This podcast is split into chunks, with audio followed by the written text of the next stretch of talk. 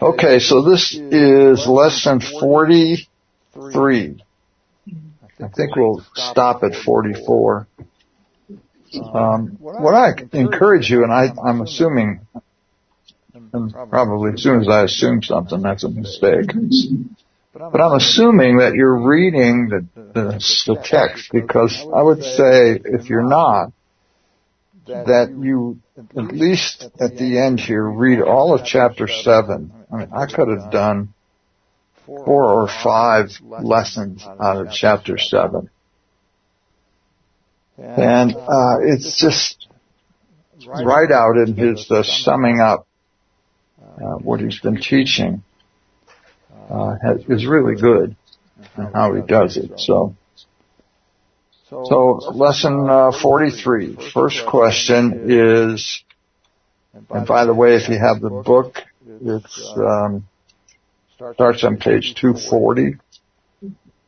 Um, the question is, what was the primary theme of Peter's sermon in Acts 2? Now, you know, I looked at it and I thought, boy, well, you don't need to be reading that whole thing. But if you did read it or you are familiar with uh, what the primary purpose of Acts 2, what would it be? Well, he was telling them that uh, you knew this Jesus, you saw him do all kinds of miracles, and uh, you crucified him. so based on what you just said, what would the theme be? All right, who would the theme be? It's Christ. It would be the Lord Jesus Christ. Yeah. And why, and why that's so relevant is that that's the work of the Spirit. just, she just whispered to me, that's the answer to everything, Jesus. yeah. It's too bad Luke's not here. Yeah, Luke, Luke, would, Luke would have the answer just like that. I, you know, with that, besides that, I think it's summarized in 230, Acts 236. Therefore, let all the house of Israel know for certain that God has made him both Lord and Christ, this Jesus whom he crucified. Yeah. That's his summing, summary statement. Yeah, and that's what he's doing. You know, he's, uh, the interesting thing about the Acts 2 sermon was there was just tons of people in Jerusalem and this, this uh, activity when the Spirit descended on the disciples and the believers, uh, it created a big commotion and people came and most, uh, the, feast was going on where people from out of town were there. And so lots, you know, in a Jewish economy, if you were a, a male, you had to go to Jerusalem three times a year, and this was one of those times. Interesting that the Holy Spirit would pick this day. And so there's a lot of uh, Hellenistic Jews and a lot of uh, Jews that live all over the Mediterranean basin who are there, and they hear this sermon from Peter. And he talks about the fact that the Lord or that the Holy Spirit, he, he identifies the event. He talks about the Holy Spirit as the one who has created this event. And, but the event is, it's almost like a herald saying, there's a lot of noise here. Somebody set off the alarm, rang the bell, and everybody came to see what it was. And once they got there, once they got there, Peter started to talk to him. And what he talked to him about was the Lord Jesus Christ and who he is and what he is. Because if you think about this, how long has it been since he was crucified or, well, since he left the planet and went to glory and before that crucified? How long has it been? Fifty years. Fifty? Pentecost. Yeah, Pentecost, uh, after the, the Lord went to heaven, well, how many days was it there? Forty? Anybody know for sure? And then, uh, when he, when he rose from the dead, he was around for 40 days. So it's about two and a half months. Okay? And so he, uh, Christianity has not really started, even though the resurrection happened. And this is the beginning of the church, right? What makes it the beginning of the church? Were there any Christians before this day? No, there weren't. Well, how about the thief on the cross? Yeah. How about the twelve apostles? How about those guys? What makes a person a Christian? Union. Right. What's the Holy Spirit do? He's the agent. And so two things happen, two of the main things is, is that the Spirit comes, the Spirit of Christ comes and uh, occupies permanently the believer. But there's another part of it. What's the other part of it? The believer is placed in Christ. And that's the huge difference. See that? And that placing in Christ is what, as Paul talks about later, and that Courtney and I have been teaching for years, 33 things happened at the cross. Well, 33 things happened at Pentecost. The events that Christ accomplished at the cross became the events that were applicable to all those that were saved on Pentecost and subsequent. Do you see that? So our uh, our dependence on the Holy Spirit not only for salvation, but for the understanding of all that's happened in His work is critical to the believer and his understanding of who he is. You see that when you read what Peter said as he spoke to the crowd and you think back a few weeks about Peter, it's stunning. It is. What the It Holy is. Spirit did in his life. I will say, I will, uh, I will say this too. Um, although Christ is the focus of everything that he says, a lot of the content of what he talks about is Jewish. Mhm. You understand what I mean by that? That he's, he's talking about Messiah, he's the creation of the church, but even Peter doesn't understand everything that really is going on spiritually at this time. It takes the apostle Paul to show up on the scene to really explain what's happened and what is happening in a Christian's life and what, what's really going on. And where there's, um,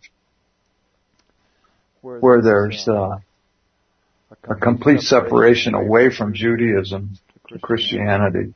We were, we were with some people yesterday for breakfast in California and, uh, they're, uh, cousins and aunts and uncles and I don't know, there's a lot of them. Of Regan, my daughter, her side of the family. And, uh, their grandmother was a Jewish woman who converted to Christianity. So their, her, their grandfather was a believer and married Jerry who was, and so there's a huge Jewish influence in their Christianity.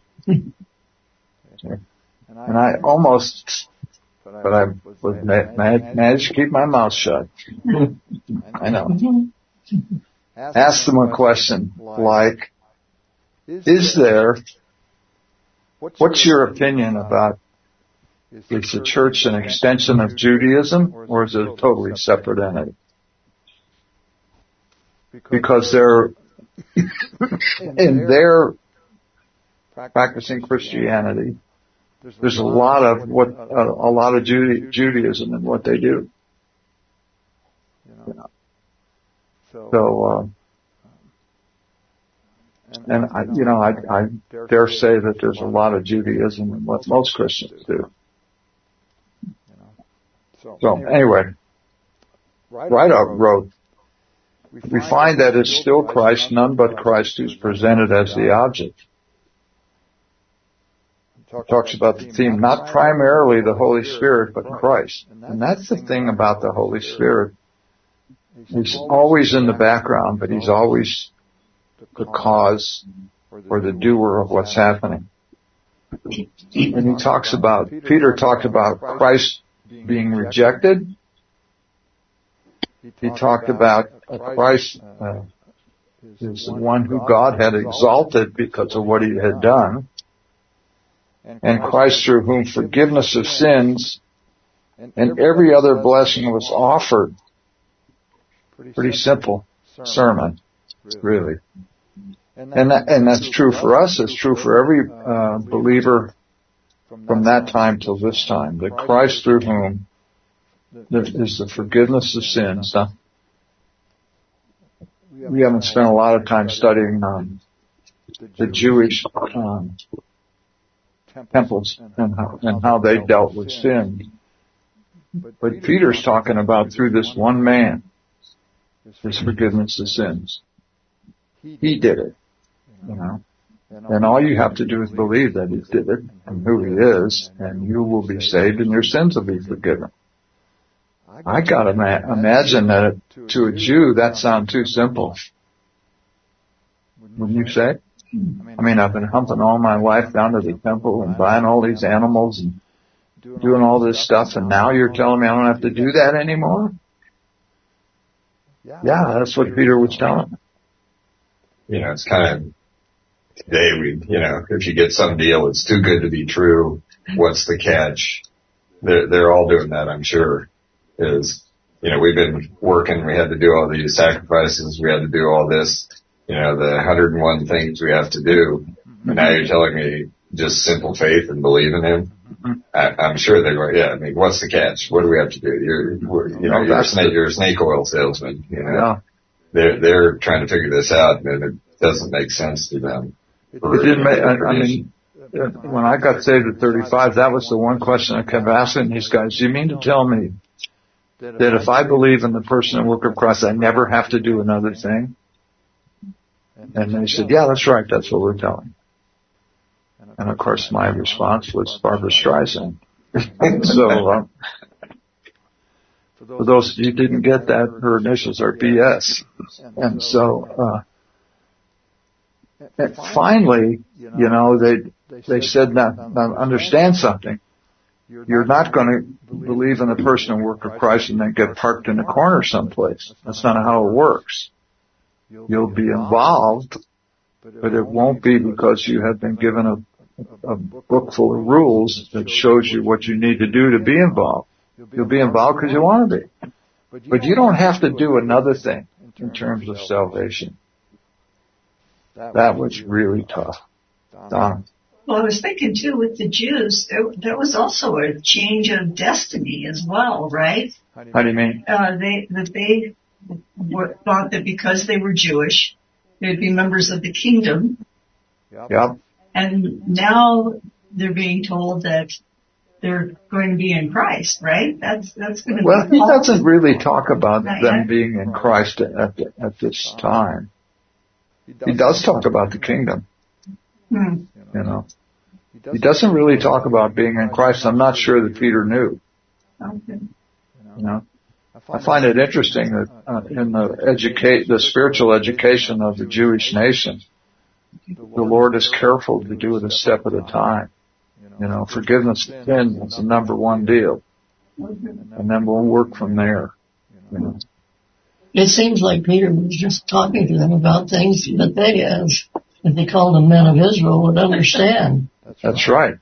Well, think about when when Peter goes to Ananias' house, and there's this uh, recurrence of the Pentecost that comes down on uh, the, the tongues of fire come down on Gentiles.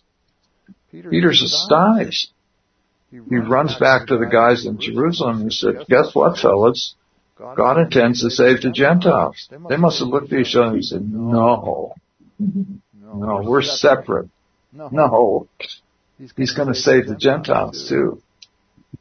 That must have been a real awakening to to all of them, and and they must have thought, "Wow, well, not, not only that, you can eat anything. Yeah. You know, he had the vision of that. Right before he went. Anything, I mean, Yeah. that in itself was, you know, blowing the doors off their, Yeah. their world. Let alone on top of that, the insult of insults. You know, they used to go through around Samaria to not to associate with, you know, the Gentiles and the half breeds or whatever. If they would go around, that's how much they hated the Gentiles. Couldn't eat in their Yeah. house. Couldn't do anything. Now Peter comes back and says, not only did I eat at their house, you can eat anything at their house. That's right. You know, Yeah. just think of what that earth shattering message is to them. hmm You know, we, we kind of read it and it's like, yeah, well, I'm trying to figure an equivalency of us, you know, you know, then somebody comes into your house and now you can, you know, smoke cigars and drink whiskey every day or whatever. I don't know, you know, and just, you know, you can do that. That's perfectly good. You know, and You're not going to go. Yeah, You don't have to go uh, get purified if you do. Yeah, I mean, it's just a, a whole new mindset for them. Yeah, and you know what's interesting about that? Later on, when Paul comes on the scene, he modifies that behavior because the, the cool thing about Christianity that's different, the big difference in Judaism, is that Judaism, because of the law, was all about me and what I did. Christianity is about the Lord Jesus Christ and what He did and how my involvement in Christianity is to show others the grace that He has given us. So I would modify my diet and my behavior if it would benefit you. See? A Jew never did that. Everything benefited themselves. So did so did those believers that listened to Peter did are they in Christ even though they didn't know that's what was being taught? Oh, sure. Okay. Sure they are. Because it, uh, was 3,000 were not saved, but put in Christ that day. How does it, how does that read? You know, I, I think about that too. How did the 3,000, you know, it, it, with this new message and we're, that we're just what we're saying, how radical the message was. Oh, but I, I, you know, after, you know, this is one of those things that I think when I were in Israel and all, you know, and Bethesda, Bethesda or whatever, uh, Bethsaida, excuse me. You know, he spent time there with them and day after day and, you know, we, we only get a glimpse of his life during that time. mhm. And I think there were thousands of people he met with and that, that these are the people who on the day of Pentecost were there Mhm. and they understood because they'd been with him, or they maybe didn't understand, but they they'd been with him, talked to him, you know, maybe you know the, the Sermon on the Mount. Mhm. You know, there are a lot of things where I think they were prepped prior to this day because you know it, it, it, the radical message would be awfully hard to swallow in one day. And I think there that the three thousand or something were the ones that Christ had met with or Yeah. had been with. Or, or another group would have been uh, the disciples of John the Baptist, John the Baptist, yeah, yeah. because they were they were prepped. So Yeah, they didn't understand the what you know between him and what he was giving and Yeah, you know or preaching and that, but they were the you know they had the message of you know someone greater is coming and yeah, you know but I th- that's right you know I just can't understand like what we're saying how radical the message in three to five thousand or whatever it was that came Sure. to know the Christ on Pen- Pentecost or in the you know days afterwards. How did they accept this radical message? And it had to be that you know the Holy Spirit was working on them and Christ had met with you know Sermon on the Mount or any of these places Right. or just his time alone that's not recorded. right. And then they they they go. Now I understand. Well, and I think too, there's some that, uh, you know, that as he describes where they all came from because of the holiday. You know, if you're a Jew and you don't live in Jerusalem, then you're not subject to the politics and all the stuff that's going on there.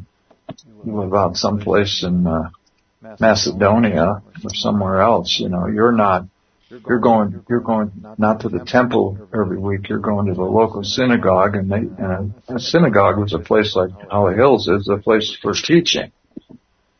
Taught the Old Testament. And so those people, I'm, how do I say this? I think they're, for the locals, there probably was fear involved. For the people that were from out of town, to hear this message, especially with the work of the Spirit in them, persuading them, fear wasn't a big factor because they were going to leave. Pharisees couldn't do anything to them, you know. Uh, that's why the, you know, years later, there's a huge church in Antioch. Well, you know, in the beginning of most of these uh, churches were Jewish people, you know, because I'm sure that they probably didn't evangelize Gentiles until it, until Peter said, "Hey, look," and the word spread. Uh, you know, Gentiles are allowed. I would say that a huge percentage of the body of Christ, Christians in America and the whole world have no clue about being in Christ and and uh, positional truths. Mm-hmm. They're, they're saved, but they have no idea about how beautiful the real message is. Mm-hmm. I think that's probably true. Although you'd be, I think we might be surprised if we were able to travel a bunch and talk to believers, you know. Um, I, I always marveled at when uh, um, China started to open up uh, because of uh, who was the president that went over there back in the 80s, 70s? Richard Nixon. Yeah. And so I noticed that uh, when I was first a believer that a, a lot of these televangelists that were on TV, all of them had cranked up uh, missionaries to go to China. And when they got, and, and they would do, you know, videos from there talking to Chinese people, they found out that there were a lot of Christians in China that they thought they were going to go evangelize them. And they kept running into these guys, these people that were already believers, thanks to, to Hudson Taylor and Watchman Nee and people like that. And not only that, they probably had a, a greater grasp on Christianity than the guy holding the microphone. Because he was from Turner Broadcast, or not Turner, but whatever those broadcasting companies are that are on TV here. I mean, the ignorance that they show about Christianity is amazing. One more thing. When it talk, when, when, when Peter starts talking about the Lord Jesus, how does he present him in terms of where he is now and what, what is he doing? He's at the right hand of God. That's exactly right. That he's in glory now as a man. He's, he's, uh, from their perspective, he's the Messiah, but he's taken care of the sin issue. He's at the right hand of God and, and heaven is now open, so to speak, uh, for those of faith and the way into the holiest manifested and that Christ was all in all. So what Peter is teaching is you can't, unless you're a Pharisee, you have no shot, no shot at getting into the Holy of Holies. But what Christ's work has done is opened the way for you to go into the real Holy of Holies, which is where Christ is. That, that adds to that shock factor, everything. Try to accept this message that, you know, you, all the fear of going into the Holy of Holies and all the, you know, this, that, and the yeah. other. Now, now the door's open. The door's wide and, open. And you can eat anything and go have lunch with the Gentile. You know, yeah.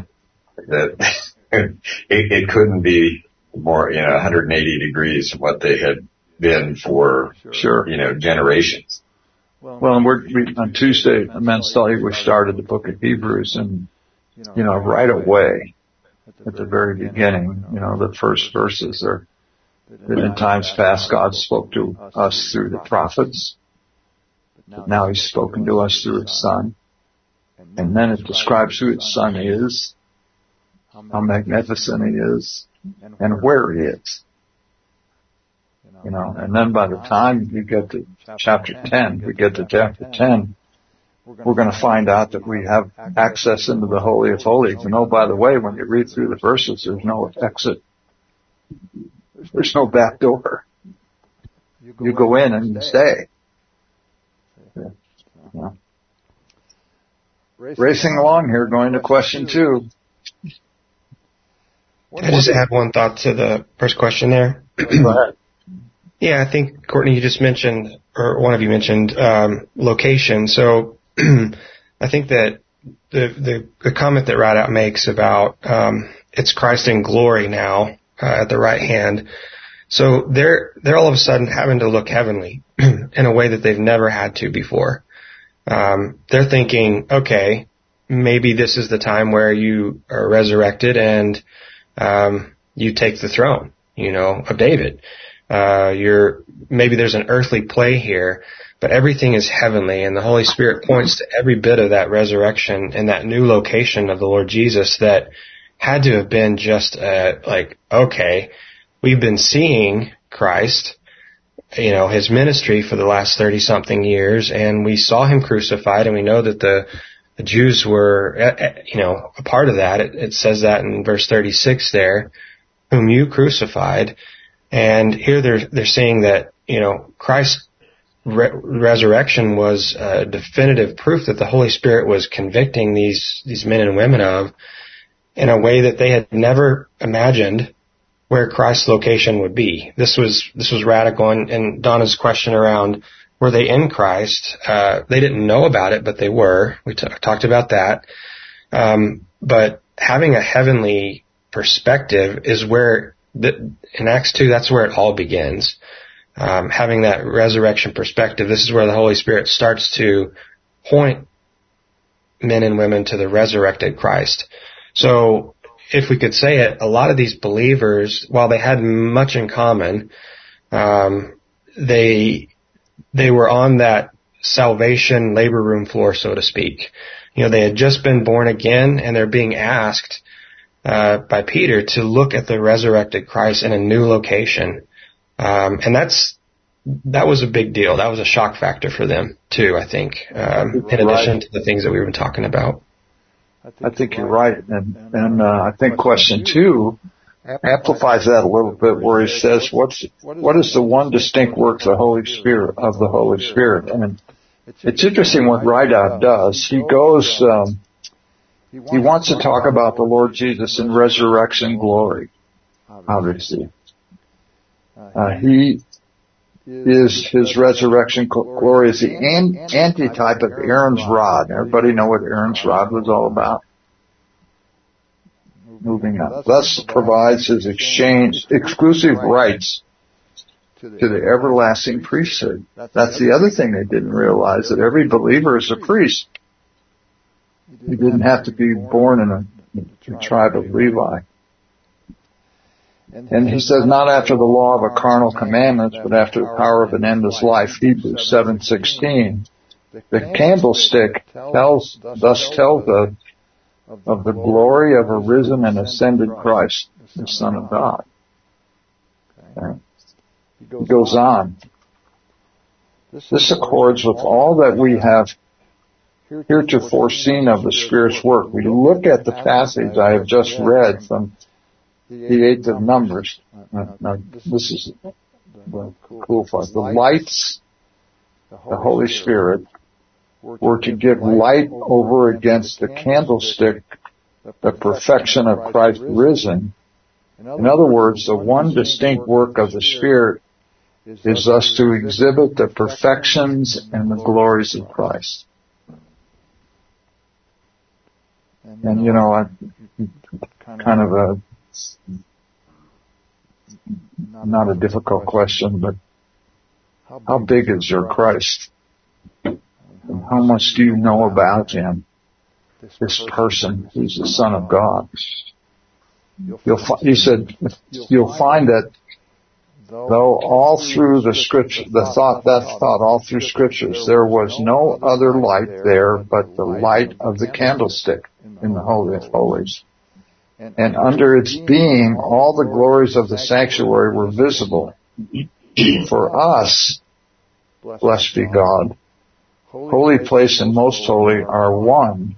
The light that illuminates our sanctuary shows the way into the holiest of all made holiest of all, made manifest, and it is by the Spirit we recognize how true all is for faith. Through Christ, through Him, Christ, we both have access by one Spirit to the Father. So what Ridout is saying, there's a light, there's light in the, in, in the Holy of Holies. But in the, in the true Holy of Holies, the Lord Jesus Christ is the light.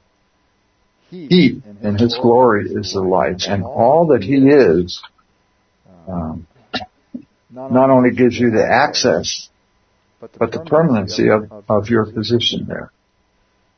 And, uh, you know, again, we, when we get to Romans 5 on Sunday, one of the things, cool things about Romans 5 is access. Do I really have the access? Believers say, well, I sinned. Do I have the access? Yeah, you have the access permanently. You belong there. Well, you know, sometimes living in this sinful world that we live in, it does everything to tell us we don't have access. So when we read that we do, it's um, it's a challenge to us, a challenge to our faith. Do I trust the Lord or do I trust my experience? Do I trust the Lord uh, and what He says, or do I trust how I feel about it? You know, this goes this goes to the union with Christ or intimacy with Christ or knowledge of Christ. There's, you know, and with the Jeremy Camp one that Insane Power and all that, there's another song that's out right now that it, it and I, and I think it's it kind of goes with what you're saying. And and one of the verses go on the on my best day I'm a child of Christ. On my worst day I'm a child of Christ. Yeah, that's really cool. You know, I think that's really pertinent to us that you know we're we're still a child of God. We are still in His. You know, he, he still dwells in us. We have, we are in him and he's in us. Right. On a good day or a bad or day. a bad day. You know, That's when right. I'm an idiot, I'm still a child of God. Yeah. When I'm, you know, whatever, I'm a child. It doesn't matter. We are always a child of God. Yeah. We're always in Him, and and He's in us. And that that's such a, fundamental thing for us as believers. Our location never changes because it wasn't us that secured the location in the first place. It was the Spirit of God who did it. And so therefore, I may not, because of sin, enjoy my location, but there's a remedy to get back to that quickly. But the location never changes, just like the Lord Jesus never changes.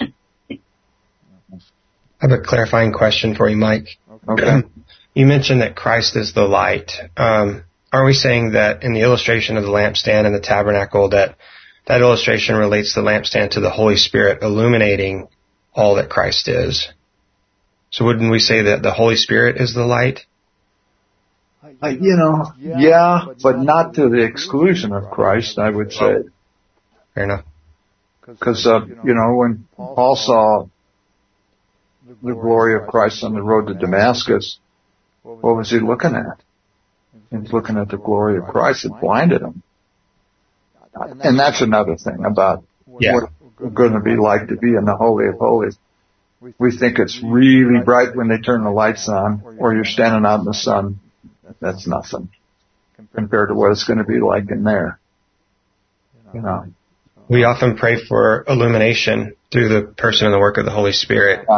And in that illustration of the tabernacle and I think also just the role of the Holy Spirit is to shed light on the glories of Christ, which become blinding. I think that's the best way. Yeah, I like that. Okay. Okay. We're over. Singer's got to sing. So let's pray. Father, how we thank you for your son.